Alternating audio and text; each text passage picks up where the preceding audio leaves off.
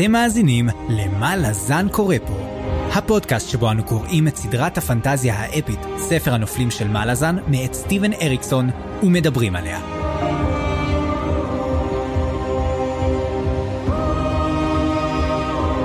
אני צפריר, ואני חיים. והיום פרק מספר 27, שבו נעסוק בפרקים השלישי והרביעי, ונסיים את הפנים שבסלע, החלק הראשון מתוך הספר בית השלשלאות, הספר הרביעי בסדרה. אוקיי, וואו, איזה פרקים ממש ממש אחידים, נכון? כזה מההתחלה עד הסוף, לינארי לחלוטין, חוץ נכון? מהפרולוג שהיה טיפה, אבל אבל כן אנחנו לא רגילים לדבר כזה צפריר זה ממש אה, חלק מאוד מאוד אה, זורם כזה לא יודע. רגיל, כאילו, אני מרגיש מיותר. אבל לא, לא, כי האמת היא כמה שזה מאוד מאוד ליניארי, הוא כל כך משלים לנו כל כך הרבה דברים שקרו בספרים הקודמים, אבל זה חלק מאוד מאוד בעייתי, אנחנו גם נדבר על זה. אבל כן. אה, אתה יודע, בוא, בוא נדבר על מה שהיה לפני. הרי, האמת, אני, אני חייב להגיד לך משהו, אני תמיד מחכה בתקציר הפרקים הקודמים, זאת אומרת, שבוע אני עושה, שבוע אתה עושה, אבל תמיד מחכה לתקציר הפרקים הקודמים, למה זה החלק הכי מגניב אני מת לשמוע אותו. כן אני גם הוא אוהב מגיע גם בהפתעה. זה לגמרי הפתעה אה אם אתם לא יודעים אנחנו לא לא יודעים אה, מה מה אנחנו כותבים כאילו כל אחד כותב בפני עצמו. אה, אז תמיד הפתעה ל... ל, ל אה, איך אומרים מנחה co-host co-host, כן. co-host למנחה העמית. אז יאללה. בפרקים הקודמים של מה לזן קורא פה.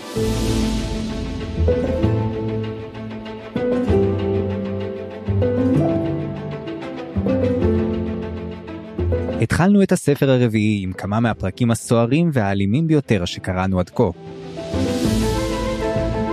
אחרי פרולוג קצר ומסתורי שעסק בדמויות לא סימפטיות בניחוח שטנית שאולי ואולי לא עובדת אדון חדש ומרושע, פגשנו את הדמות שאליה נתלווה במשך כל החלק הראשון של הספר, קרסה אורלונג. קרסה הוא טבלורי, עם ברברי של ענקים החיים בשבטים עוינים שתרבותם שטופה אלימות ואונס. הם עובדים את הפנים שבסלע, שבעה אלים, סימן שאלה, הדורשים מהם אינסוף קורבנות ודם. ואם כבר הזכרנו דם, החרב שלכם צמאה? פצעי הקרב האחרון לא מחלימים מהר מספיק? איבדתם את החשק במיטה? רק היום, מבצע למאזיני הפודקאסט. קנו שלושה בקבוקי שמן דם טרי וסמיך, וקבלו את הרביעי מתנה. שמן דם מיועד לשימוש חיצוני בלבד ויש להתייעץ עם שמן מקומי בטרם השימוש. כפוף לתקנון. ובחזרה לסיפור. קרסה ושני הפרנמיז הוותיקים שלו יוצאים למסע מטומטם לאגם הכסוף להרוג ילדים, או בשפה שלנו, בני אדם רגילים לגמרי. בדרך הם אונסים וטובחים בכל מה שזז, ומגלים פיסות מידע מטרידות מאוד על מוצא העם הטבלורי. כשהם מגיעים ליעד, הם מגלים עיר בשליטה מלזנית במקום כמה בקתות שכוחות אל, וקרסה נותר לבדו ובשבי. אבל לא לבד לגמרי, כי יחד איתו בתא יושב איש מוזר בשם טורוולד נום, אח של, דוד של, ומדבר יותר מדי. האם זוהי תחילתה של ידידות מופלאה? האם גם שאר הספר יהיה כל כך אלים? האם שמן דם יכול גם לעזור עם דחורים? אנחנו פה בשביל לשאול את השאלות החשובות באמת, ולנסות להבין מה לזן קורה פה. טוב עכשיו אני יכול לצחוק עליך הייתי צריך להתאפק כל, ה... כל, ההקלטה אז לא זה פשוט זה היה קורה נהדר נהד- פשוט מעולה. כן שמן דם אנחנו נדבר הרבה על שמן דם. אתה יודע היה משהו שעצבן אותי בשמן דם כי אני כתבתי על הרי אני כותב נושאים תוך כדי שאני קורא אני גם כותב את הנושאים שאני הולך לדבר עליהם ואז פתאום אני אומר לעצמי וואי שמן דם! וזה ועליתי רעיון ואז בפרק הרביעי כבר מסרו את הרעיון. אז כאילו. הייתה לי תיאוריה אמרתי וואלה זאת תיאוריה נראית לי הגיוני כן כן הם די, די הוא אמר אותה. זה קרה לי לפחות שלוש פעמים בפרקים האלה, שכתבתי תיאוריה מופרכת ממש ממש מגניבה, ואז תוך שנייה הרסו לי. אז אה, כן תודה רבה אריקסון תודה כן ואז זהו בוא נתחיל באמת לדבר אבל לפני שבאמת ניכנס ונצלול לשני הפרקים שסוגרים לנו את החלק הזה. דרך אגב אני חושב שזה החלק הכי מהודק שהיה לנו כל המלזניות הזאתי אמ, אבל יש פה בעיה מאוד מאוד רצינית ואריקסון טועה בה קשה מאוד מאוד ואני התחלתי לי מאוד מאוד להתבלבל. והבעיה היא זה בעיית הזמנים של אריקסון ואריקסון נותן פה מין בעיית קונטיניויטי שמתאימה אולי לסופרים מתחילים ולא לבחור שלנו שמאוד מאוד מאוד הראה לנו שהוא יודע מה הוא עושה.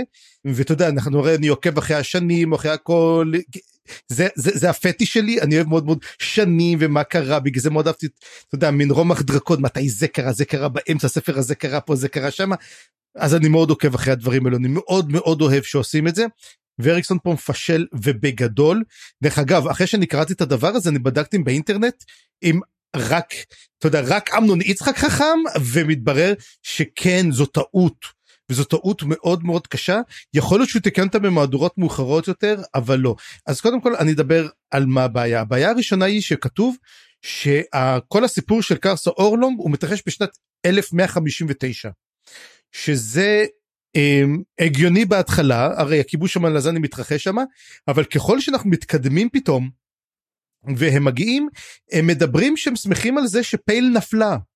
פייל נפלה ב-1163 כאילו ו- וזה מין ממש ממש לא מובן למה מלזן מסמכים אה סוף סוף נכבש את פייל וכל זה ואין אין פה חפיפות לזמנים זאת אומרת זה ארבע שנים אחר כך.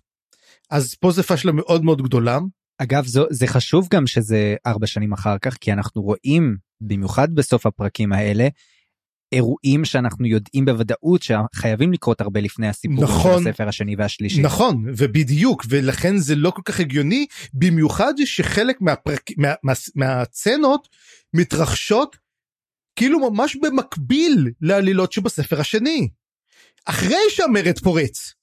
וחשוב מאוד אתה, אולי, אולי בוא נגיד בעצם מה ההפתעה הגדולה של הפרק הזה קודם כל מי הוא קרסו אורלונג. אתה רוצה להתחיל מזה? בוא נתחיל מזה כי זה חשוב מאוד. מי? מי... יאללה בוא נתחיל מזה יאללה. אתה נותן לי? כן לך על זה. תודה. קרסה אורלונג הוא טובלקאי אוקיי? זהו אמרנו זאת ההפתעה הגדולה זה הטוויסט שמתרחש אני חושב בעמוד במשפט האחרון של הפרק ואנחנו מוצאים אותו גם מדבר עם עוד בחור נחמד שלאט לאט מבינים שזה לאומן הוא גם אומר שהוא לאומן. הוא גם יש לו את הפלייל האלו את, את הבולות האלו שהוא משתמש בהן הוא גם משתמש הוא גם מביא את כלי הנשק וזה מתרחש הרבה לפני. והרי הם היו במרד והם ממתינים לכלם וזה בלתי אפשרי זה לא יכול להתרחש במקביל כל הדברים האלו במיוחד לאור מה שקוראים וזה פשלה מאוד מאוד גדולה. ואני חושב שאריקסון צריך איכשהו לטפל בזה כי האמת אם אתה חושב על זה זה בלתי אפשרי שהעלילה של טובלקאי או קרסה אורלונג תתרחש במקביל למה שקרה. הוא ניסה לעשות פה איזה משהו מגניב אבל זה מאוד מאוד מוזר. יש פה אופציה אחרת שכן הרי קרסה במהלך אנחנו נראה הוא מגיע למשעול השבור האם יכול להיות שהוא יצא מהמשעול השבור גם חזר אחורה בזמן? זאת האופציה היחידה שיכולה להיות כי אחרת אי אפשר להסביר את ה-inconsistencies ו... סורי פה בשבילי זו הייתה פשלה ממש גדולה של אריקסון. מעניין מאוד מה שאתה אומר אני כמובן לא שמתי לב לשום דבר מהדברים האלה אני ממליץ למאזינים ומאזינות שיש להם יותר קצת ניסיון עם הסדרה אולי כאלה שכבר קראו אותה אולי אם יש לכם איזושהי גישה לפורומים תבדקו את העניין תגידו לנו אם יש משהו שאתם אה, יודעים עליו כי נראה לי שכזה דבר אם זה באמת מה שאתה אומר אה, אני חושב שמן הראוי שאריקסון יתייחס לזה באיזושהי הזדמנות. אין לי מושג בכל מקרה אם יש למישהו איזושהי פיסת מידע על זה נשמח לשמוע.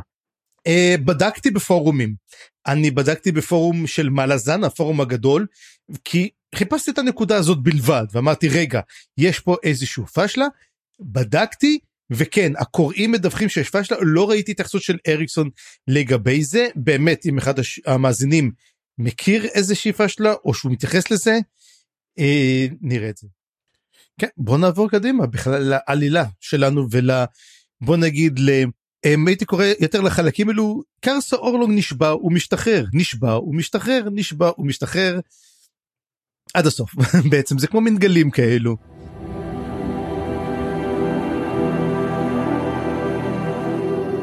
טוב אז בוא באמת נתייחס לשבי של קרסה כי כמו שאמרת יש פה כמה כמה instances של שבי כמה הזדמנויות שבהם הוא נשבע כמובן השבי הראשון זה השבי שאיתו אנחנו מתחילים את הפרק השלישי וזה איפה שעצרנו מהפרק הקודם של הפודקאסט והפרקים הקודמים של הספר. בעצם אה, אחרי הניסיון העלוב לכבוש עיר שלמה או משהו כזה להרוג הרבה ילדים אה, קרסה נותר לבדו החברים שלו מתו דלום וביירוס והוא נותר בשבי של המלזנים שלאומן האמת בהתחלה בהתחלה הוא היה בכלל בשבי של איזשהו slaver איך קוראים לזה בעברית אה, סוחר עבדים סוחר עבדים כן אז בהתחלה באמת הוא היה אצל סוחר עבדים אבל הסוחר עבדים הזה גם הוא נתפס יחד עם שומרי ראשו ובעצם גם הם. אה, המלזנים לא כיבדו אותם בכלל ויצא ככה שקרסה נמצא בשבי ושם הוא מגלה את טורוולד כמו שדיברנו וזה השבי ככה הוא מתחיל. אבל לאורך הזמן אנחנו רואים שקרסה בעצם מתחיל להיות מובל יחד עם טורוולד למכרות האוטטרל. שזה בעצם לאן שהמלזנים לוקחים את האסירים שלהם. הם לא, אצלם אין עבדות אגב במלזן ומזכירים את זה כמה פעמים בפרקים האלה. זה עוד משהו כזה שאתה יודע דיברנו על זה אני חושב כאילו בוא, בוא נגיד ככה מכרות האוטוטרל זה סוג של עבדות. זה, זה עבודות פרך זה, זה זוועה אבל אין להם עניין שלמישהו אחד יש אה, בעלות על מישהו אחר.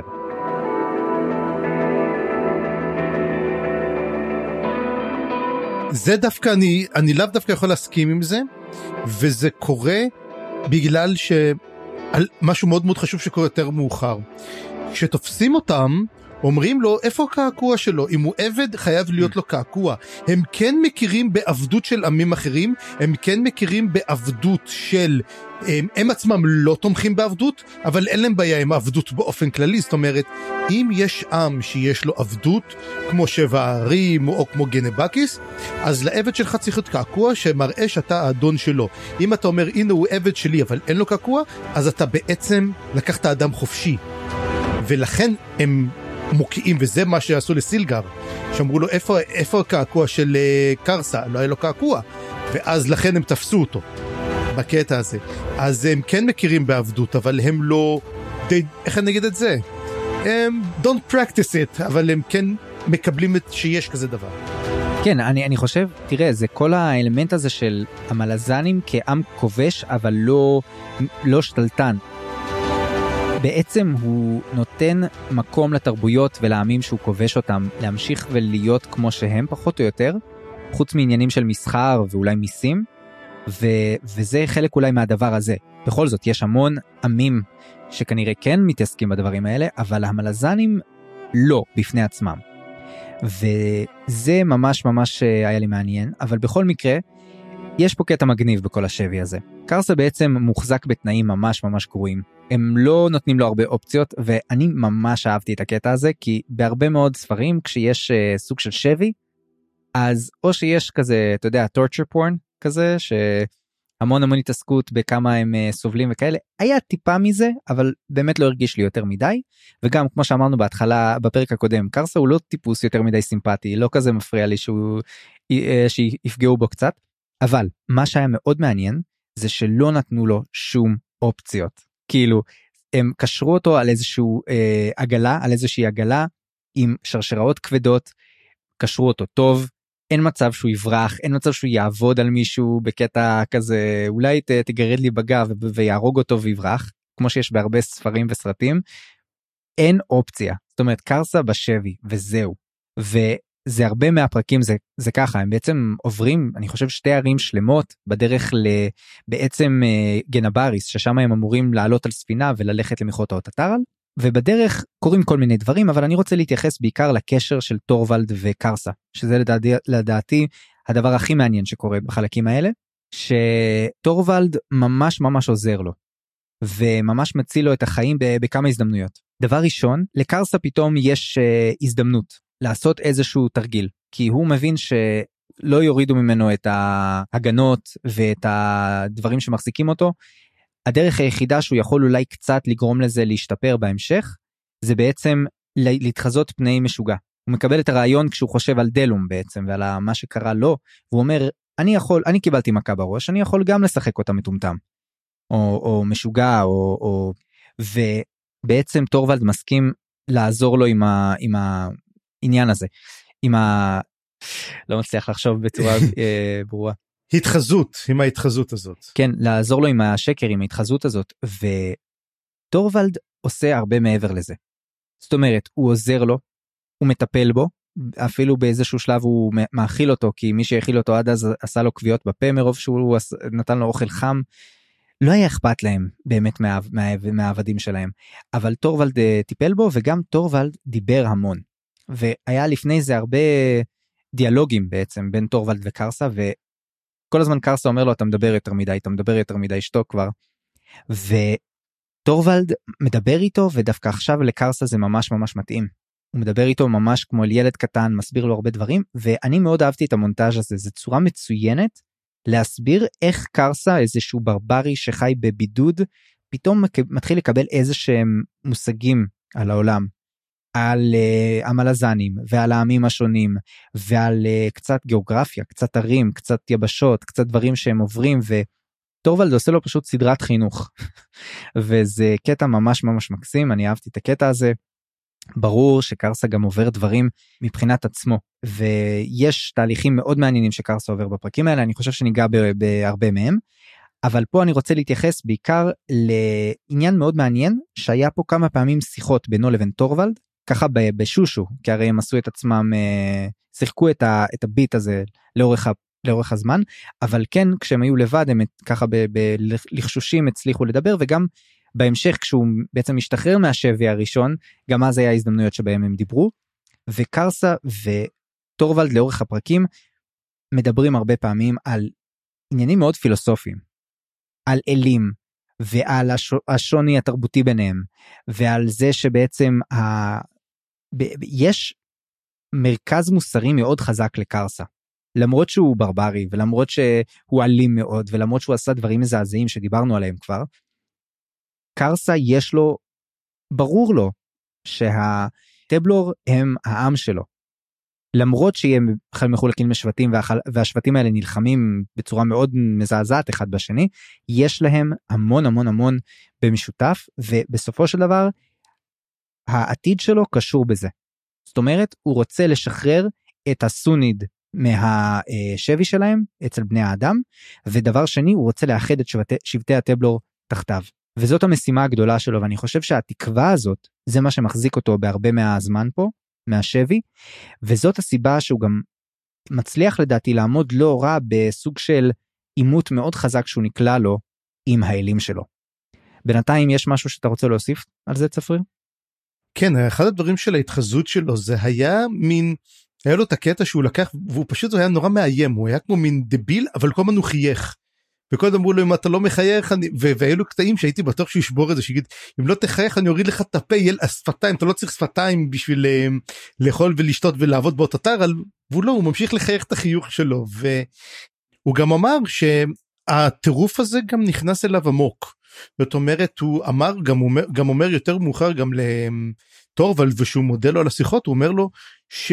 הוא כמעט גם הפך להיות אותו בן אדם הוא כמעט גם משתגע שההצגה שהוא עשה הייתה כל כך חזקה שהוא כל כך התמיד בה שהוא כמעט באמת הפך להיות אותו אה, יצור רפה שכל. וגם אנחנו גם כן מקבלים את הקשר של טורוולד נום לרליק נום זאת אומרת אם אתה זוכר שדיברנו הוא אחיין שלו. אה, תזכיר לי את הקטע שפה כי אני לא לא שמתי לב לזה.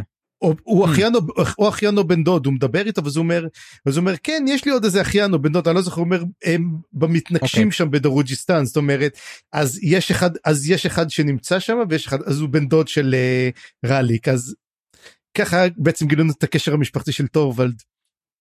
כן ואגב גילינו עוד כמה דברים על המשפחה הזאת אחד מהאפיגרפים שכחתי לציין את זה אה, האפיגרף של פרק 3 בעצם מדבר על זה. שנום זאת משפחה מאוד רצינית זה אחת מהמשפחות שהקימו את דרוג'יסטן בעצם אחת מהמשפחות ואנחנו נראה בהמשך שזה גם משהו שמאוד עוזר לטורוולד נום כי יש להם אפילו קשרים בשבע הערים. כן.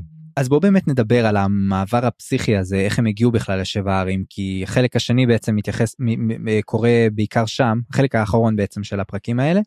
אז בוא נדבר על המעבר והמעבר מתחיל מאיזשהו חיזיון שקרסה חווה אותו ואני חושב שהחיזיון הזה קשור מאוד למה שאמרתי על השיחות הפילוסופיות על האלים ש... כאילו יחס לאלים גם. שלקרסה מתחיל אה, משבר אמוני אני חושב. אה, אנחנו רואים את זה פה ו... ובמיוחד כשהוא נרדם אחרי שקורה אחרי ששמים לו בעצם רתיעה על הפה והוא לא מצליח לנשום וזה ממש כאילו מסכן מאוד את חייו ובשלב הזה הוא כאילו מאבד הכרה והוא מתעורר והוא מדבר עם שבע הפנים.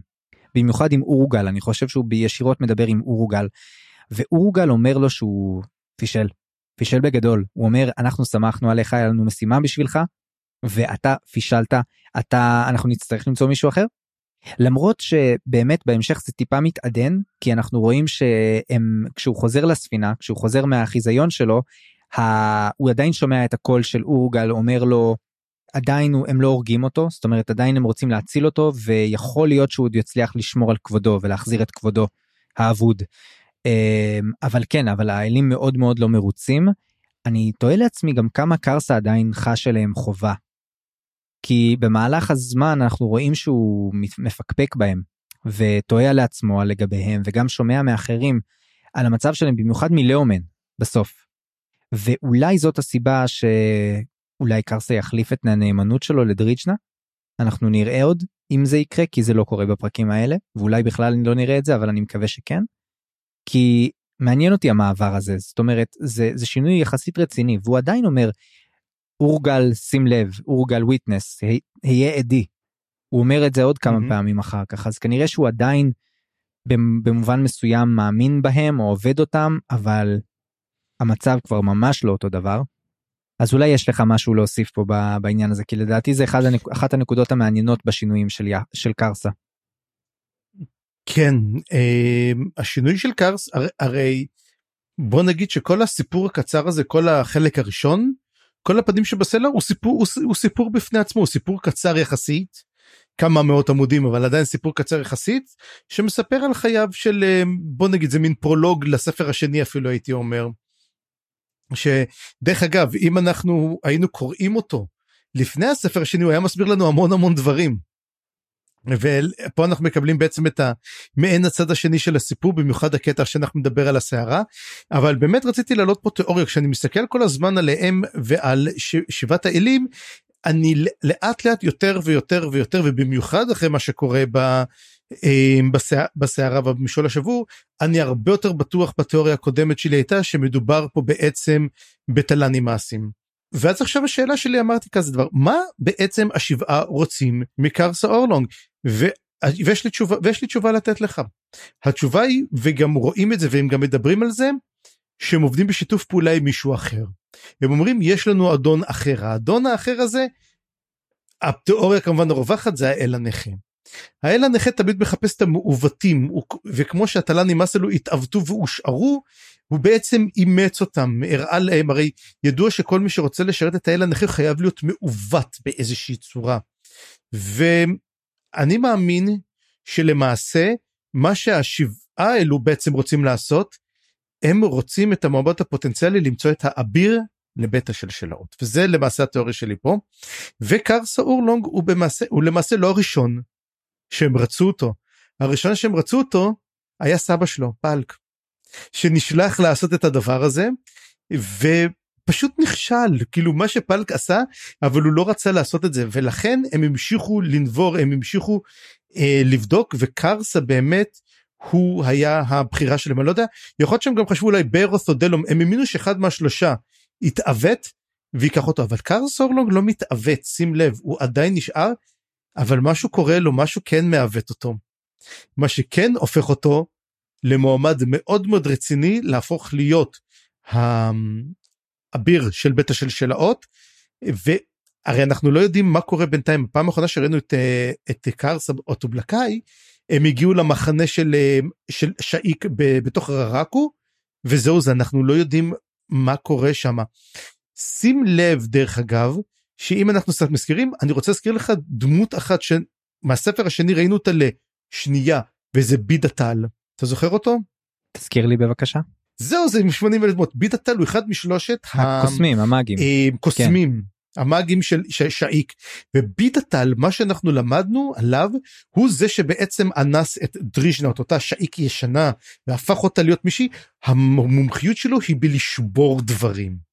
וככל שאתה מסתכל אתה אומר יכול שכמה שהוא הוא למעשה גם כהן של האל הנכה והוא תפקידו יהיה גם כן לשבור אולי את קרסה סופית. זאת אומרת שים לב כמה הרי שים לב דבר אחד שאנחנו לא קולטים אותו ובדיעבד הוא נתפס זה כמויות הנכויות שיש בסדרה. אנחנו הזכרנו את זה בספר הראשון שלאחד אין יד לתוק אין עין. גם אה, בהתחלה לתוק לא היה עין היה גם כן לדוז'ק אין יד אין זרוע בכלל. וכל פעם אנחנו גילינו אנשים עם נכויות שונות ומשונות. אני חושב שכל אחד מהם הוא מועמד מאוד גדול וזה גם כן לכן החשש שלי אולי גם דוז'ק יעשה פה איזה face heel turn מה אם למשל בוא נגיד מה אם דוז'ק יהפוך להיות אחד מבית השלשלאות ולפארן לא תהיה ברירה אלא לקבל את בית השלשלאות כדי לשמור על דוז'ק. כמה נוראי זה יכול לקרות. תראה אתה מעלה דברים מאוד מאוד נוראיים אבל אני אני בכל זאת חושב ש... בוא נגיד שהשברים או הפגמים הם הזדמנויות של האל הנכה בעצם ליצור קשר או משהו כזה או שהם מועמדים פוטנציאליים אבל זה לא בהכרח אומר שהם רלוונטיים בסיפור הזה. גם הרי לוויסקי ג'ק הייתה רגל בעייתית ולפארן יש נכות נפשית אפשר לומר בעייתית רצינית אמ, ואנחנו גם ראינו את הקשרים שלהם. אני רוצה שנייה לחזור רגע לקרסה כי עכשיו שדיברת פתאום חשבתי על החיזיון שלו. ומה בעצם הראו לו שם בחיזיון.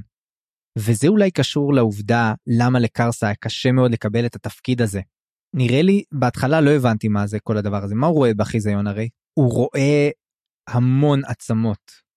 הוא אומר מה שהוא רואה זה עצמות של טבלורים עצמות של בני אדם רגילים לולנדרס איך שהם קוראים להם. וכל הדבר הזה פתאום הבנתי כי אה, אורגל אומר לו באיזשהו שלב אלה הם המתים שלך. נכון הרי הוא אוסף לאורגל נשמות כל הזמן? אז הוא הרי אומר אני צריך לאסוף נשמות בשביל האלים בשביל אורוגל. כן. זה הנשמות שהוא אסף. Mm-hmm. הוא מביא לו חתיכות אצל אורגל בעולם הזה בחיזיון הזה שהוא מראה לו שייתכן מאוד שזה מקום אמיתי פשוט קרסה לא היה שם בגופו אלא במוחו בנפשו אז הוא רואה את כל המתים שהוא הביא ויש שם הררים. ופתאום הוא מבין את גודל המעשה שלו. יכול להיות שזאת הייתה נקודה שקצת שברה אותו גם. אני חושב שדווקא זה יהיה הפוך כי אתה יודע הוא כל כך רוצה להביא את הנשמות הוא כל כך רוצה להביא את המתים אז הוא עושה את זה ואני חושב שיש פה אולי את כל הנשמות או דברים שהוא גם יהרוג. כי הרי זה הררים שם ואם זה הררים הוא לא הספיק להרוג עדיין כל כך הרבה גם לא הורג כל כך הרבה טבלורים הוא הרג איזה שישה שבעה. לא לאורך כאילו, השנים אתה לא יודע כמה טבלורים הוא הרג אנחנו פגשנו אותו כשהוא כבר uh, בן 80. זה נכון. נכון. זה לא נראה שהוא התחיל אתמול. אבל זה ישנה אותו הרי אתה חושב כי הרי הרי אני חושב שאם קרסה אולי באמת השיחה שלו עם טורוולד שינתה אותו זאת אומרת זה כמו שאתה חושב על משהו שזה מקור גאווה פתאום אתה רואה את החיים מנקודת כן. מבט אחרת פתאום אתה חושב על מה שעשית ואתה רואה את זה אתה אומר fuck מה עשיתי וזאת הנקודה אולי בעצם כמו שאורוגל רצה להראות לו תראה כמה אתה צריך להיות גאה בעצמך והוא אומר אני דווקא ממש לא גאה בזה. אני חושב שזה טיפה יותר מורכב ממה שאתה אומר כי בסופו של דבר לקרסה גם יש המון נקודות גאווה שמתגלות בפרקים האלה. כי, כי הוא גאה בזה שהוא טבלו והוא מסתכל על בני אדם והוא אומר איזה פסיכים הם. פסיכים על כל הראש הם נלחמים אחד בשני לא כמו שאנחנו הטבלורים. מבחינתם אין דבר כזה גזע האדם. הם כולם כולם אחד נגד השני וזה ממש מעניין לראות את, ה, את ההבדל הזה ביניהם. אמ, ודבר נוסף שהיה בחיזיון זה שלשלאות. הרבה שלשלאות צפריר והשלשלאות האלה עברו דרך כל הגופות האלה שקרסה אסף אני תוהה לעצמי למי הוא אסף אותם צפריר יכול להיות שהוא לא אסף אותם לאלים שלו אלא, אלא למישהו אחר. דרגניפור או לבית השלשלאות לאל הנכה. אולי אולי אולי יש פה משהו מאוד מקביל לדרגניפור אני לא חשבתי על זה אבל יש פה יקום מקביל איזשהו משעול מקביל לדרגניפור שגם הוא אוסף עכשיו משהו אולי השלשלות האלה ימשכו משהו בהמשך. מעניין אולי את הסילנדה? או שאנחנו נראה פה בעוד איזה שבעה ספרים קרב בין טובלקאי לבין אנומנדר ריק ואנומנדר ריק הפסיד. והאמת אם אתה חושב על זה אם אני חושב על זה קרסה אורלונג הרבה יותר מתאים להחזיק בדרגניפור מאשר אנומנדר ריק.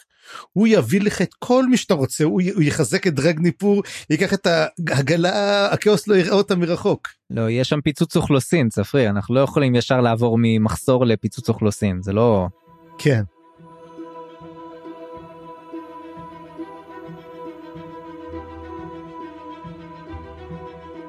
בכל מקרה אחרי החיזיון הזה קורים הרבה מאוד דברים מהר מאוד אני בקושי עקבתי אבל ניסיתי לעבור על זה אחר כך עוד פעם לעשות סדר בבלגן. קרסה יוצא מהחיזיון שלו והוא במצב גופני מאוד לא טוב, והספינה במצב מאוד לא טוב, כי הם כלואים בתוך סערה מאוד מאוד מאוד גדולה. וצפריר, אנחנו, בלי ששמנו לב, עברנו מספר אה, פנטזיה לספר יונה בתנ"ך. כי זה פשוט אחד לאחד, אתה שמת לב? כן, שאומרים לו בהתחלה, אתה הבאת את הדברים האלו, זה האל שלך, תתפלל אליו, אל האלים שלך, כי אמרו, אמרו שעפו ברקים, ואז בעצם הם עברו למימד המקביל, ואז אמרו, את, אגב, הספינה גם עומדת. אני חושב שהספינה גם עומדת והיא לא זז אז אומרים לו בהתחלה כאילו תעשה אתה אם לא זה הם באים לזרוק אותו ובאמת הגיע גם הדג הגדול הקטפיש הענק. נכון נכון והם עוד לא לא רק זורקים אותו הם אומרים גם אנחנו נזרוק גם את כל הדברים ששייכים לו תביאו את כל החפצים שלו נזרוק גם אותם בקיצור ממש יונה אחד לאחד וגם כמו שאמרת יש דגים גדולים שבולעים אנשים ואגב ספמנונים אני אין אין דבר כן. כזה ספמנונים טורפי אדם אני לא מבין מאיפה הוא הביא את הדבר הזה. לא זה, זה דג שדומה לסמנון הוא גדול. אגב דרך אגב הוא גם מסתכל אחר כך יותר מאוחר שזה מצחיק שאומר איי היה גם איזה דג שעוד איזה גם כספמנון שנפסל להרוג אותו. אומר לו זה הכריש. כריש ענק. אומרים לו כרישים שפה זה כרישים ענקיים. כאילו אז הוא אומר למה כרישים כל כך גדולים פה? אז הוא אומר כי הדנרבי יכלו את כל הקטנים. אז זאת הסיבה שיש פה כרישים ענקיים. הם היכולים של לעמוד והוא כאילו אתה יודע יש את הסרטון הזה שמישהו בכריש ונותן לו אגרוף באף וזה כאילו הבריח את הכריש אז אתה עכשיו לעשות את זה למין לכריש של מלטעות לברוס. כן לא שמע יש אה, זה היה פרקים ממש מזוהים הקטע הזה בתוך המשעול השבור כן. אבל צפריר אני חושב בוא בוא לא נתעכב יותר מדי על הקטע הזה של המשעול השבור יש שם כל מיני דברים שקורים בוא רק נגיד שאחרי זה הם בעצם מצליחים לצאת מהמשעול מצילים על הדרך את הסוחר העבדים וה... מוקס שלו. כן לא אבל צריך לדבר על הסילנדה הסילנדה מאוד חשוב. כן כן ברור ברור ברור אני אני רק רוצה לעשות סקירה כזאת של מה שקורה ואז נתייחס סדר. כמובן לסילנדה. כן. בקיצור אני רק רוצה לומר שהדבר הזה נגמר בזה שהם יוצאים מהמשעול ומגיעים למקום אחר לגמרי ושם בעצם מתחיל קטע חדש לגמרי אז אז בוא בוא נתייחס רגע באמת לדבר הכי חשוב שקורה פה בלי להתייחס יותר מדי לשאר הדברים הסילנדה ואתה תתייחס אני חושב בעיקר לסילנדה אני אתייחס טיפה לקשר לפרולוג. אז go for it. או, אז ככה קודם כל הם בוא נגיד שהמצב שלהם גרוע הם נמצאים בספינה שלא זזה dead calm שזה דבר נוראי דרך אגב אם הם, יש את הסרט שמבוסס על הספרים Master and Commander עם ראסל קרואו מאוד מאוד ממליץ עליו אני מאוד מאוד אוהב את הסרט הזה ויש שם באמת קטע של אתה יודע שספינה לא זזה הם נתקעים באזור שהם הרי זה ספינת מפרשים זה לא ספינת uh, משוטים. שאם אתה נתקע אתה פשוט חותר ויוצא הלאה מכל אתה הרי תלוי ברוחות. ואם אין רוח אתה נתקע.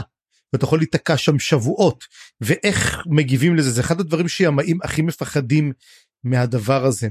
ואז בסופו של דבר הם משיגים לעצמם איזה סירה קטנה והם שתים בה. ואחרי שהם שתים בה אחרי כל ההרס שמתרחש אחרי שבעצם הספינה הזאת טובעת הם מגיעים לספינה מזהים ספינה מרחוק שהם קוראים לה.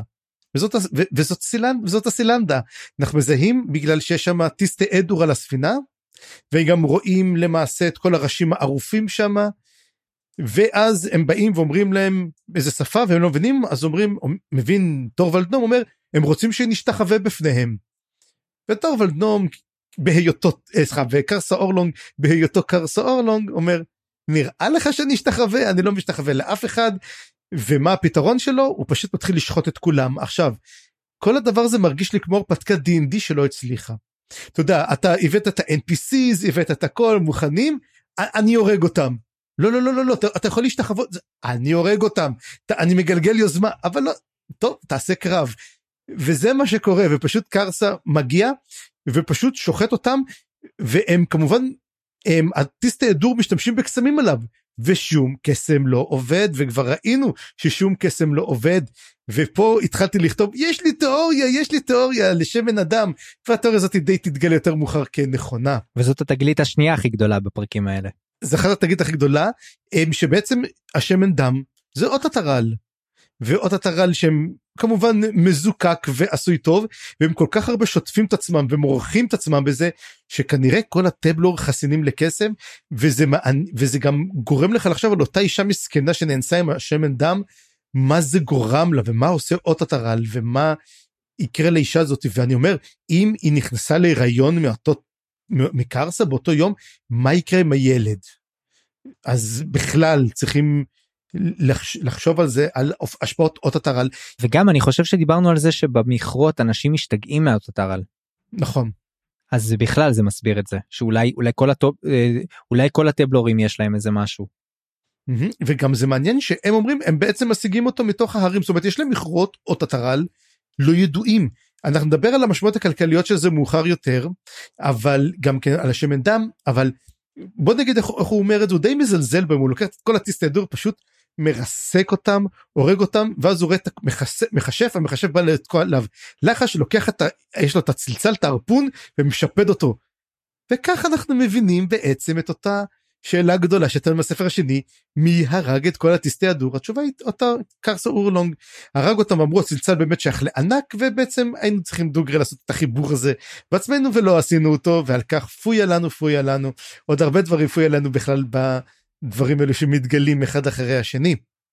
סליחה אני אני, אני לא חושב שזה פויה לנו תקשיב מה שגאוני פה זה שכל הספר הזה מתחיל עם איזושהי דמות לא קשורה ממש ממש מקבלת המון המון תשומת לב ואנחנו עושים עליה המון ריפים ומדברים עליה פרס, מאות עמודים ופתאום אנחנו מגלים שזה דמות שאנחנו כבר מכירים איזה טוויסט מטורף.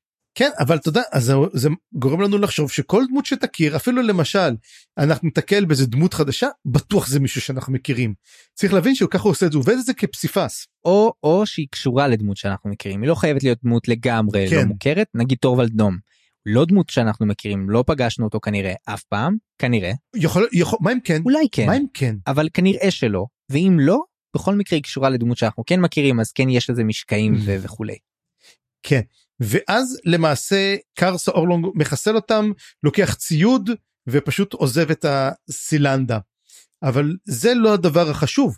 הדבר החשוב מה קורה אחרי שהם עוזבים את הסילנדה מתוך הבוץ? כי הרי מגיע מין את כל הסחף הנוראי הזה שמגיע ומתוך האדמה יוצאים אותם שבע הפנים אותם שבעת האלים.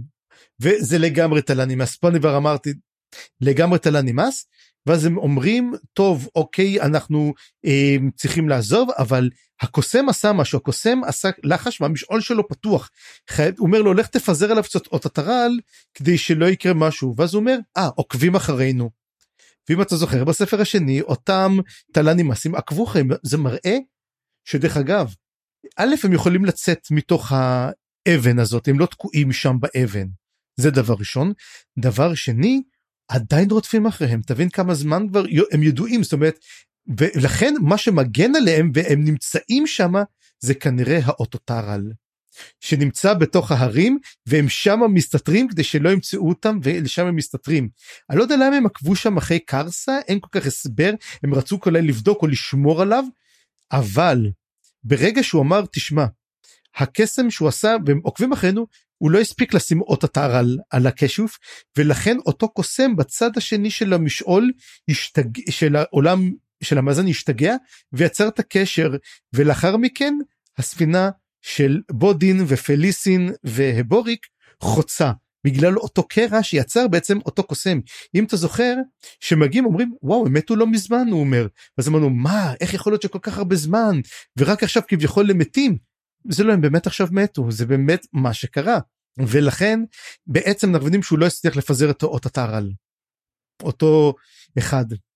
וגם מראה שיש להם גישה לאות הטרל שהם לוקחים גם כן מאותו דבר. וזה עוד יותר מעניין כמה שימושים עוד יש לאותו טרל שאנחנו לא יודעים ומה הם עושים לאותו שבט אבוד שאתה הזכרת אותו אותו שבט נסתר. האם גם להם יש איזה משהו שהם עושים אותו? האם הוא, גור... הוא גורם לעיוותים של הטבלור? שמע הרבה שאלות הרבה שאלות. ובמיוחד אני כשקראתי את הפרקים האלה או יותר נכון האזנתי להם. וזה גם המקום להגיד אני ממש נהנה מהקריין החדש. אני מאוד אוהב אותו הוא כל כך תיאטרלי. בכל מקרה מה שאני חשבתי עליו בעיקר זה על הטיסטי הדור. וזה זרק אותי כמובן לפרולוג כי אם באמת בפרולוג מה שראינו זה טיסטי הדור ואנחנו גם מניחים שהם עובדים איזה מישהו יכול מאוד להיות שיש פה בעצם סוג של שיתוף פעולה כמו שאתה אומר היה פה היה הזדמנות בעצם של הטיסט ההדור אולי לקחת את קרסה לאן שהוא לעזור לו להגיע לאן שהוא לעזור לו למלא תפקידו פתאום זה לא עובד, פתאום קרסן מתנגד, יכול להיות שבעצם הם באו לעזור לו. אתה מבין? חכה עכשיו או העלית פה נקודה טובה ועכשיו אני אוסיף אותה איך זה אתה שמת אתה שמת I raise you by 20. תשמע יש איזה קטע שהם יוצ... הם הרי מגיעים אומרים האשמתם של האשמה של אטיסטי הדור. אז אומרים לא זה גם חלק באשמתנו זאת אומרת הם באמת משתפים פעולה עם אטיסטי הדור. ומה אם בעצם אותם טיסטי הדור זה אותם טיסטי הדור שכלאו את טרול סנגר ולא רק זה. הרי אני, אני, אני עכשיו אגיד משהו הם, לחבר'ה שמאזינים אנחנו עושים גם כן את סיפורים מהמשעול והולך להיות לנו סיפור מהמשעול מאוד מעניין ו, ואני תרגמתי את החלק הזה אז אתה יודע שאתה קורא אתה קורא וזה בסדר שאתה מתרגם אתה מתעמק. ומה הם עושים שם כתוב? הם מחפשים. יש להם חיפוש.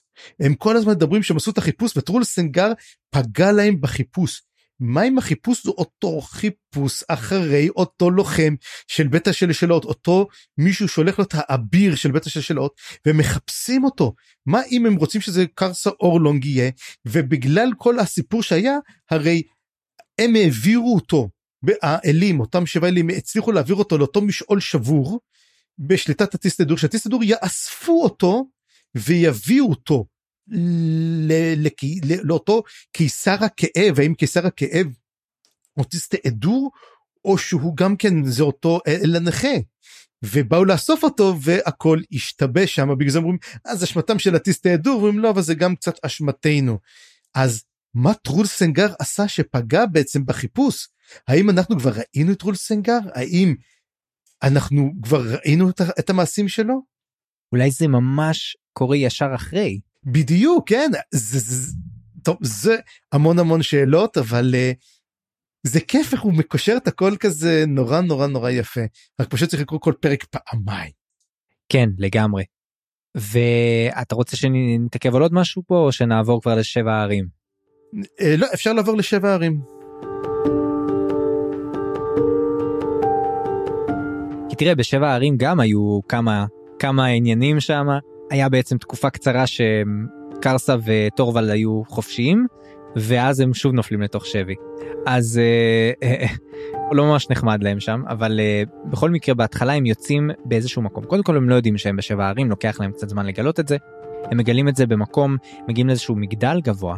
אז אני אדבר קצת על, ה, על המגדל הזה ועל כמה דברים מאוד מאוד מאוד מגניבים שעשו אז רגע שנייה אחת רגע רק אני רוצה לסדר לי פה רגע את ה...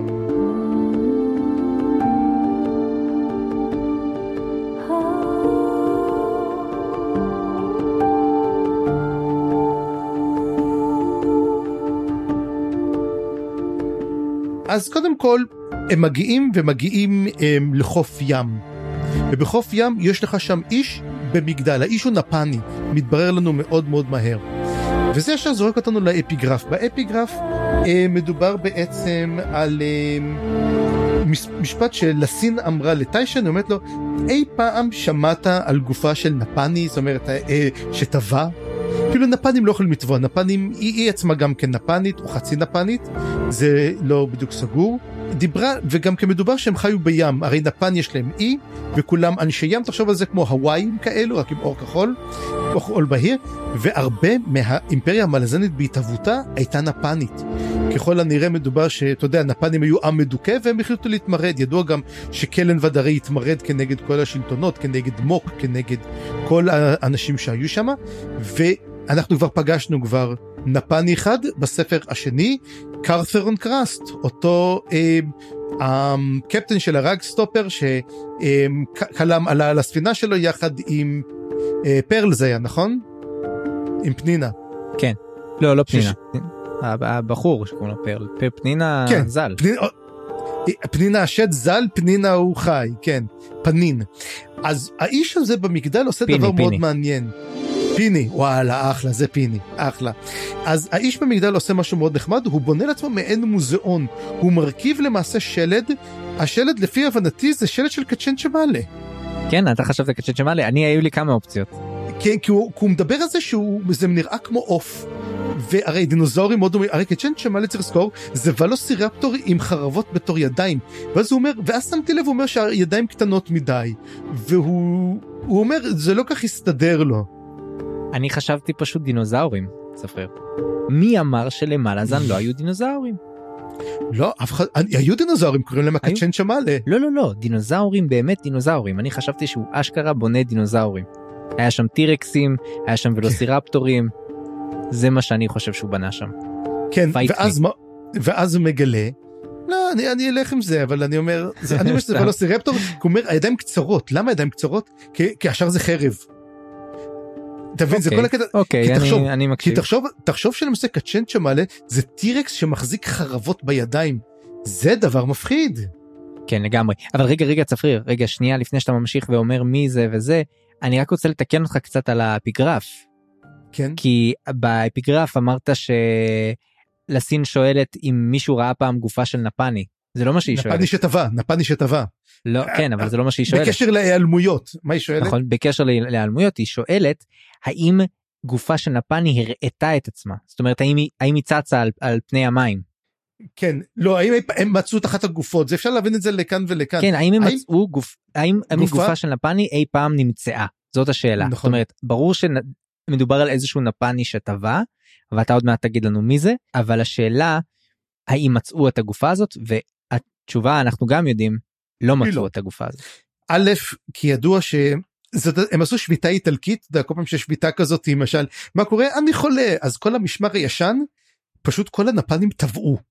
וזה היה מצחיק, פשוט כולם הלכו לשחות וטבעו. ואז אנחנו מגיעים בעצם לאחד הנפנים uh, שנמצא שם והוא אומר להם תשמעו אתם רוצים לאכול אין בעיה רק תעזרו לי להוריד את הגג. למה שמתי את הגג יחסית נמוך חשבתי שהוא יותר קטן יהיה לי הוא הרבה יותר גדול ואני צריך שתורידו לי את הגג. אז בהתחלה כמובן קרסו אורלונג אומר מי אני שעושה את זה? אני רוצה אוכל אני לוקח אוכל. ואז הוא בא ונותן לו אגרוף בצלעות הוא גורם לו להתעלף והוא עצמו שובר את היד. מה, מהחוזק שלו. ואז הוא אומר מי זה הבן אדם הזה שממש הכאיב ושבר צלע לקרסה אורלונג אמנם אילף את קרסה אורלונג והוא עצמו גם כן נשברה לו היד. ואז התחלתי לחשוב באמת על זהותו. וכמו שאמרנו אצל אריקסון אין דמויות שאנחנו לא ראינו אותם לפני זה או שמקושרות. וזה הזכיר לי את כל הסיפור של קרת'רון קראסט. וקרת'רון קראסט אמר שהוא ואח שלו הלכו לשחות וטבעו וככה הם בעצם ברחו. האח שלו זה אורקו קרסט, שאם אני לא טועה היה בהם מפקד הצי. אחד מהם מפקד צי או קרת'רון או אורקו הם היו שניהם בעצם מהמשמר הישן ואני חושב שאנחנו פגשנו את אורקו קרסט. כן. אמ, וזה מעניין שגם אורקו קרסט וגם קרת'רון קרסט נמצאים בשבע ערים. כן והוא גם מתחבא אנחנו יודעים שהוא מתחבא והוא מזדהה בפניהם כביינרוק משהו כזה זה כאילו המשקיף כאילו הכינו... עצמו, כן. המשקיף כן וברור שהוא בשושו הוא לא רוצה גם כן. לגלות להם והוא לא רוצה שהם יגלו שהוא נמצא שם.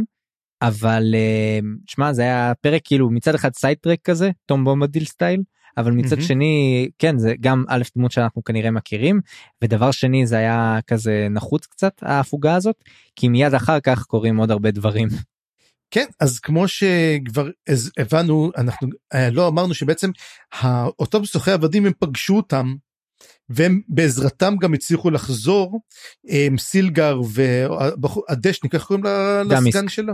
דמיסק הם גם כן מתברר שסילגר הוא קוסם של האל מייל שאנחנו כבר פגשנו כבר מניאק אחר כהן שלו שזה מליק רום גם כן מהספר השני.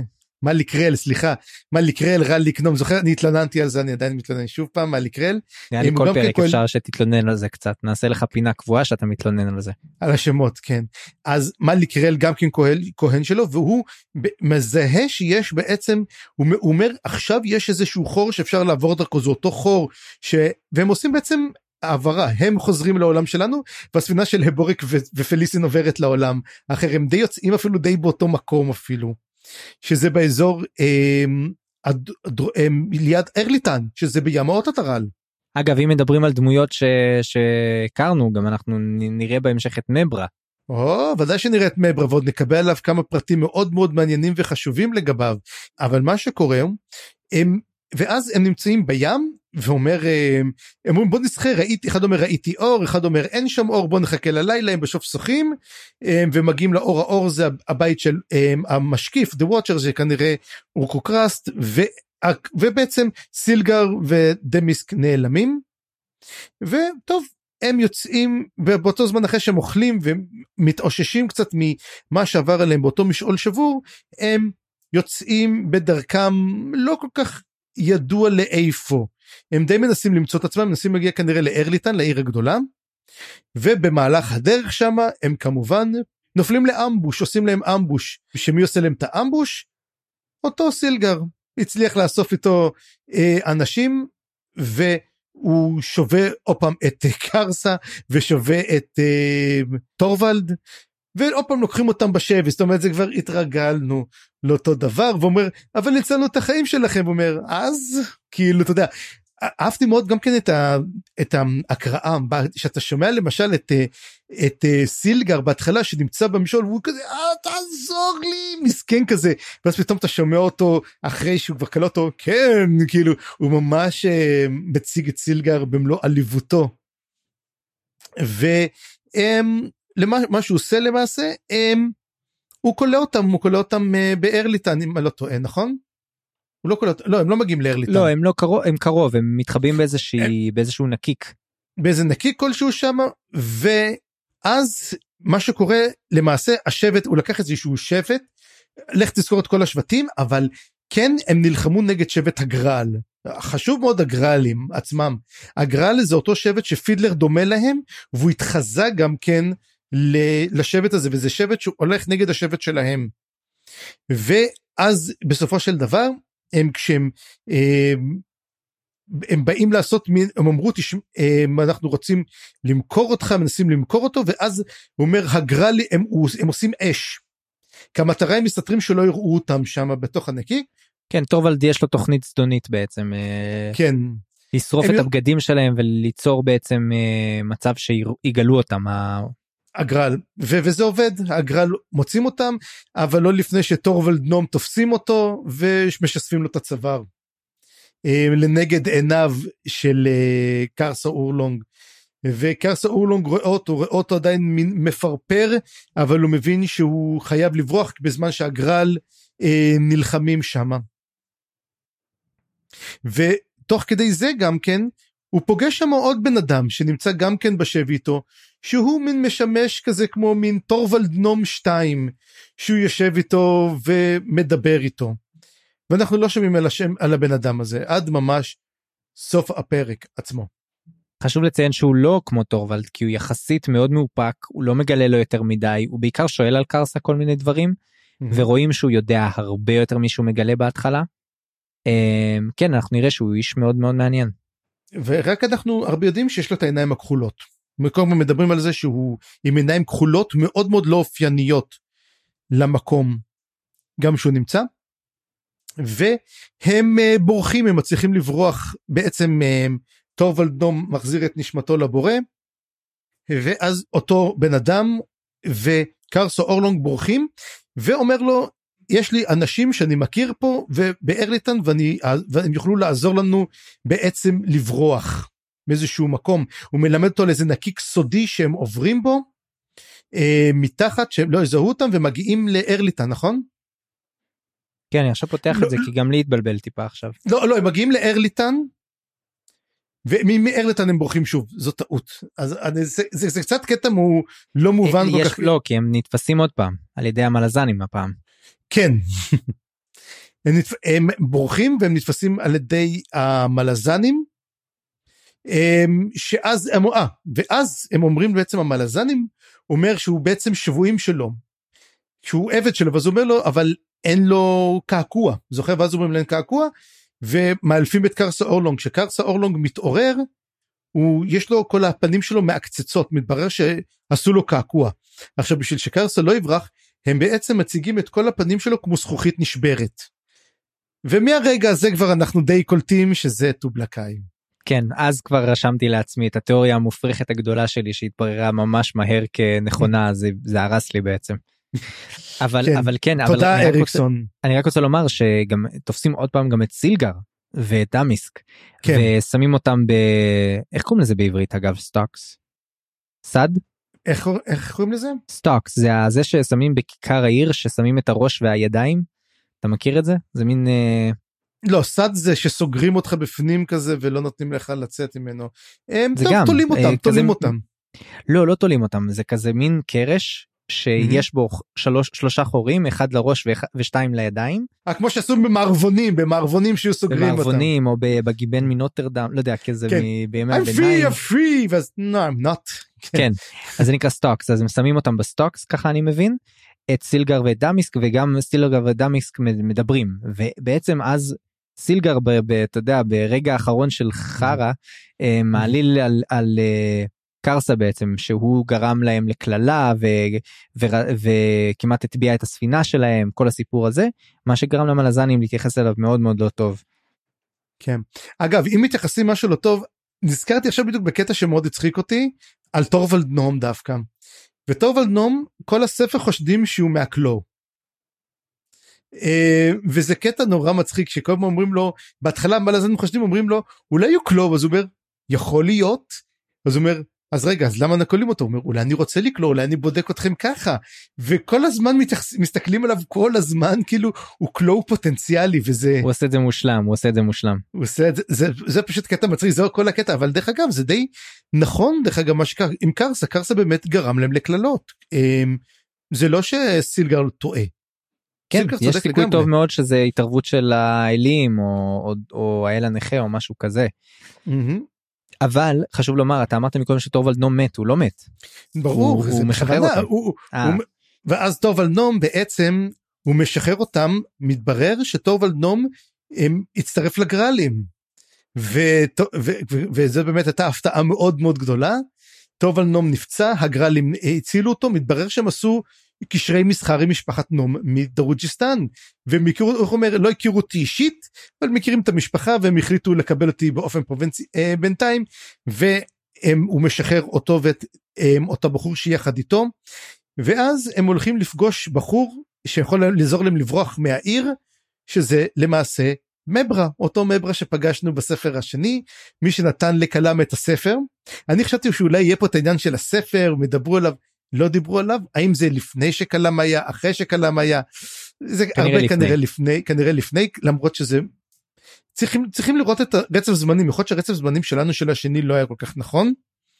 אמ, ואז למעשה מברה אומר להם אמ, אני לא אסגיר אתכם אין בעיה הוא נותן אמ, לליאומן את הכלי נשק הישנים שלו שאלו בעצם אותם פליילס שהוא משתמש בהם.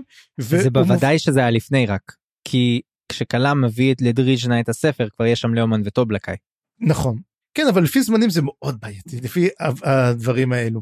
ואז הם, הוא אומר להם יש את המעבר הסודי שהם עוברים מתחת לעיר והם יוצאים חוצה. ואז הם יכולים ללכת ולצאת משם. ולאומן כבר יודע לאיפה הוא רוצה ללכת הוא אומר לו לקרסה בוא איתי. אני אביא אותך לאיפה שצריך להגיע ואני למקום בטוח. והם הולכים ותוך כדי שהם בורחים גם כן הם שומעים גם כן שבמהלך זה יש גם כן סוסים. מבינים שבעצם אה, מברה מכר אותם.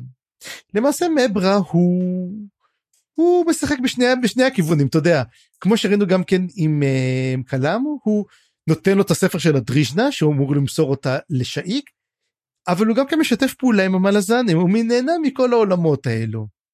אה, בקיצור טיפוס מאוד מאוד נלך הוא מאוד מאוד הזכיר לי את הטיפוס הזה מהמומיה אתה זוכר ראית את הסרט מומיה עם לפני איזה 20 ומשהו שנה אז יש את הייצור הזה שם שכל הזמן אה, הוא, אתה יודע הוא כל פעם משתף פעולה עם החזק עם האל הגדול אז הוא משתף עם המומיה אז הוא מוציא כל פעם את ה... הוא ככה מוציא את הצלב לא מוציא מגן דוד מוציא כל מיני פעמונים של אה, כל מיני כל כל אמונה הוא מוכן לקבל העיקר שתעזור לו. כן פשוט turn cloak מה שנקרא קלאסיק turn cloak. לגמרי מי שעוזר לו הוא עוזר לו הוא הולך איתו הם מצליחים לברוח והם מגיעים בעצם ל... הם חוצים את הפנפוצן או דן לאיפה? לררקו. ובררקו הוא אומר לו מה אנחנו עושים פה? הוא אומר לו אני רוצה להכיר לך אה, מישהי חדשה שזו דריז'נה הוא מוסר את השם שלו כמובן שזה ליאומן אנחנו יודעים ואז אנחנו ואז כמובן הוא אומר לו הוא צוחק עליו אז הוא אומר לו מה מצחיק אותך? הוא אומר, אומר למה אתה קורא לעצמך טבלור? מדברים פה באמת על הטימולוגיה אומר אומר הרי, הרי אני יודע מה אתה אתה בעצם גזע ענקים שקוראים לכם טלומן טובלקאי. אבל אפילו השם שלכם לא נשאר טובלקאי הוא הפך לו טבלור שזה מין שם ילדותי כזה אם אתה חושב על זה זה לא טובלקאי זה טבלורי. ואז הוא אומר לו בוא טובלקאי בוא איתי.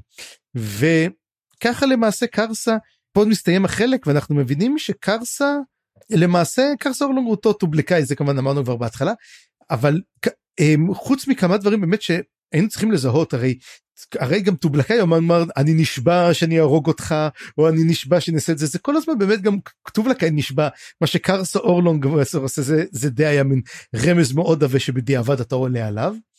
ומשהו קרה בעצם איך למה בעצם אה, קרסה או טובלקאי איך שנקרא לו זנח את שביילים ובעצם הכריז לתמוך בדריז'נה ואיך זה ישפיע בעצם עכשיו עם פליסין שהיא, ככה שנולדה מחדש.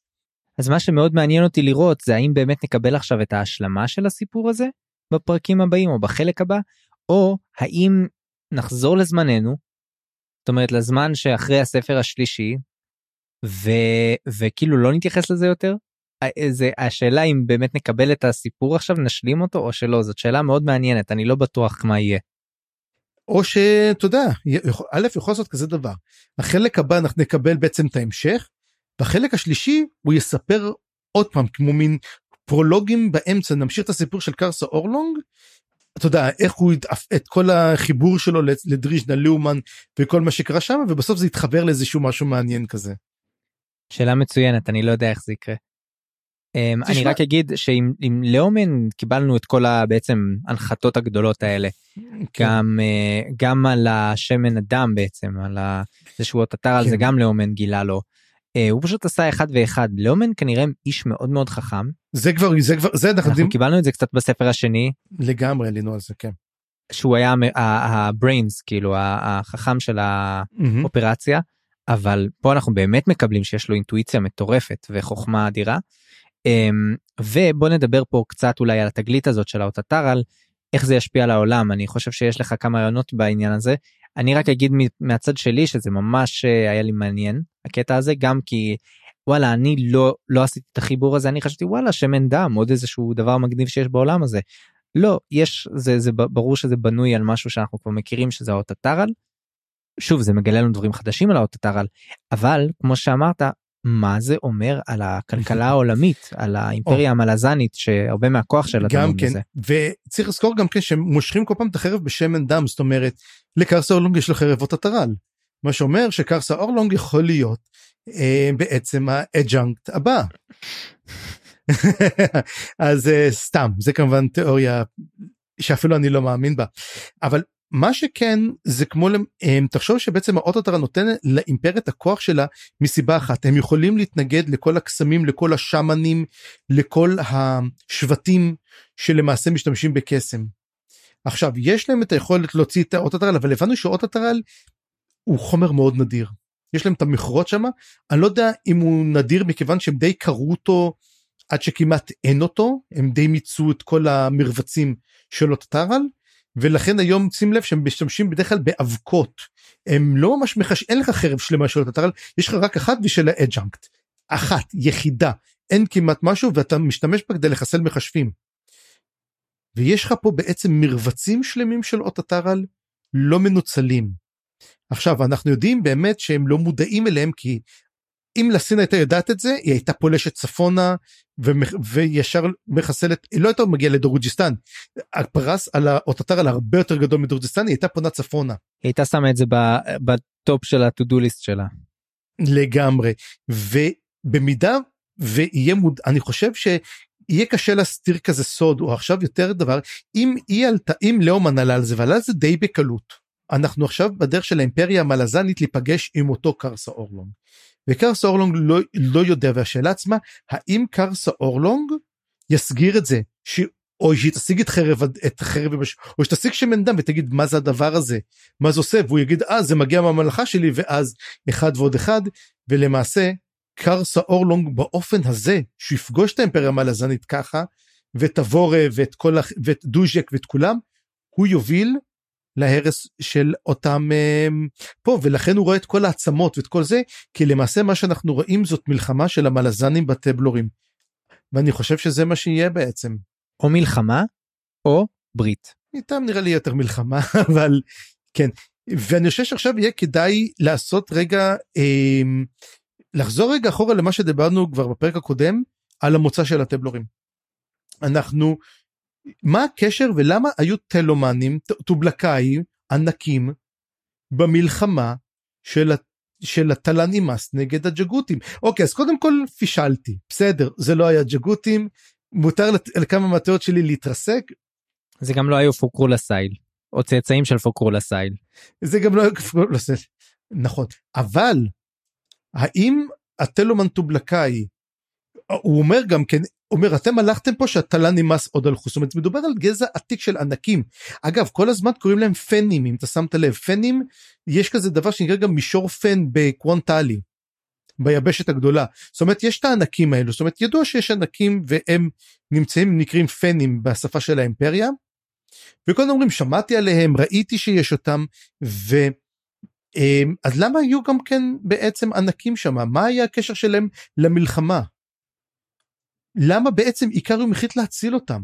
אני חושב שאת השם טלומנטו בלקאי שמענו עוד בספר הראשון באיזשהו אפיגרף על בלורדן, ש... על, על בלורדן, על בלורדן ובאפיגרף שמתוך גוטוס פולי שדיבר mm-hmm. על זה זה היה מין כזה כשקראנו את זה לא הבנו על מה זה מדבר אבל היה שם טלומנטו בלקאי ואני חושב שדיברנו אז שזה היה הצאצאים של הג'גותים באמת. אז תשמע בוא נגיד אם איקריום הציל אותם אני אלך איתך קצת יותר רחוק וסתם הנה תיאוריה פסיכית לגמרי.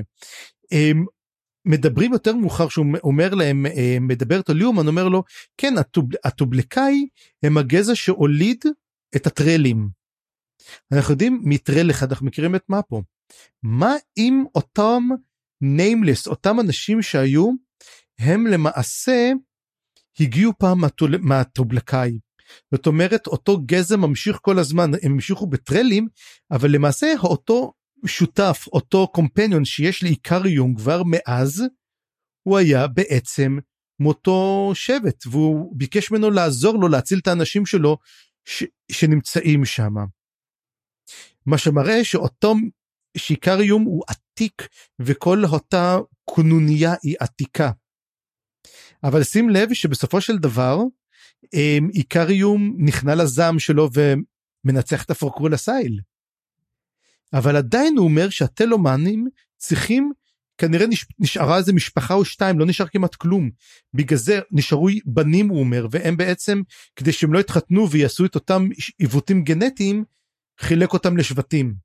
ומעניין מעניין לראות בעצם מה הסיפור ואני מקווה שנשמע על הסיפור הזה יותר מה קרה שם ואולי נקבל את זה גם כנקודת המבט של איקריום שיסביר לנו מה בדיוק הלך שם או לקרב חוזר בין איקריום לשל וברטי.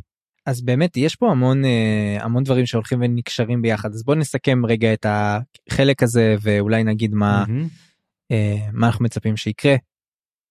וזה יהיה הסוף של הפרק. כן. אז בוא, בוא תסכם לנו את החלק הראשון. טוב כמו שאמרנו קצת בהתחלה חלק מאוד מאוד מאוד אחיד, אה, כתוב בצורה מאוד מאוד טובה לדעתי, המון אקשן אבל גם מאוד מאוד אה, במקום.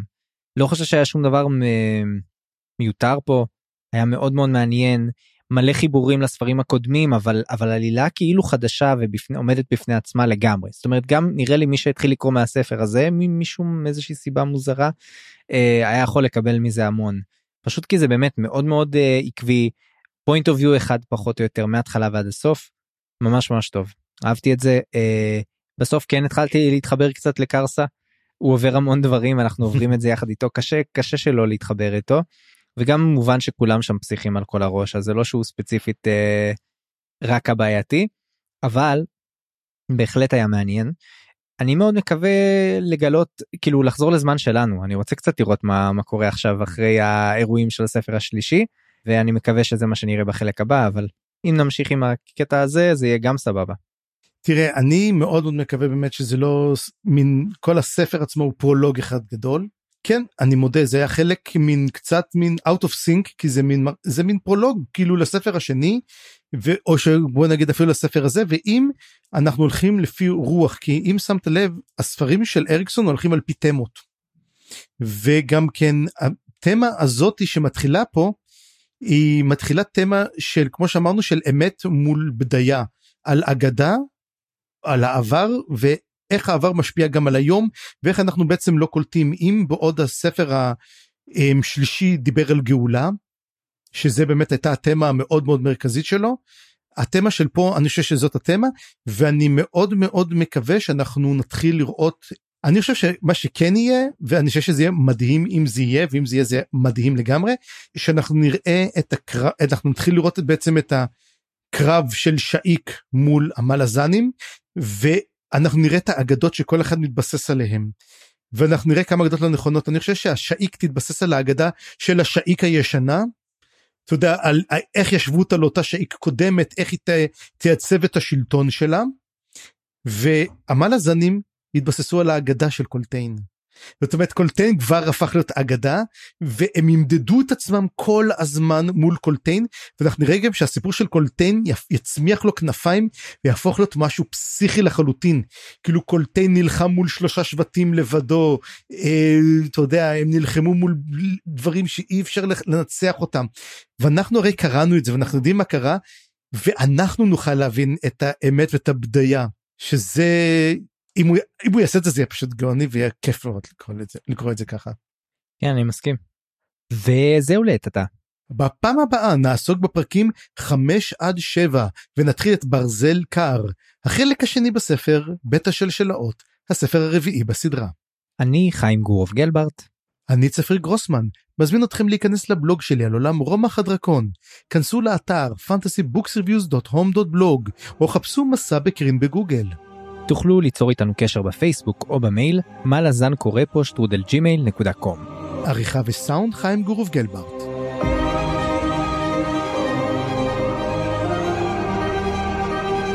הצטרפו אלינו לדיונים בקבוצת הפייסבוק, מה לזן קבוצת קריאה.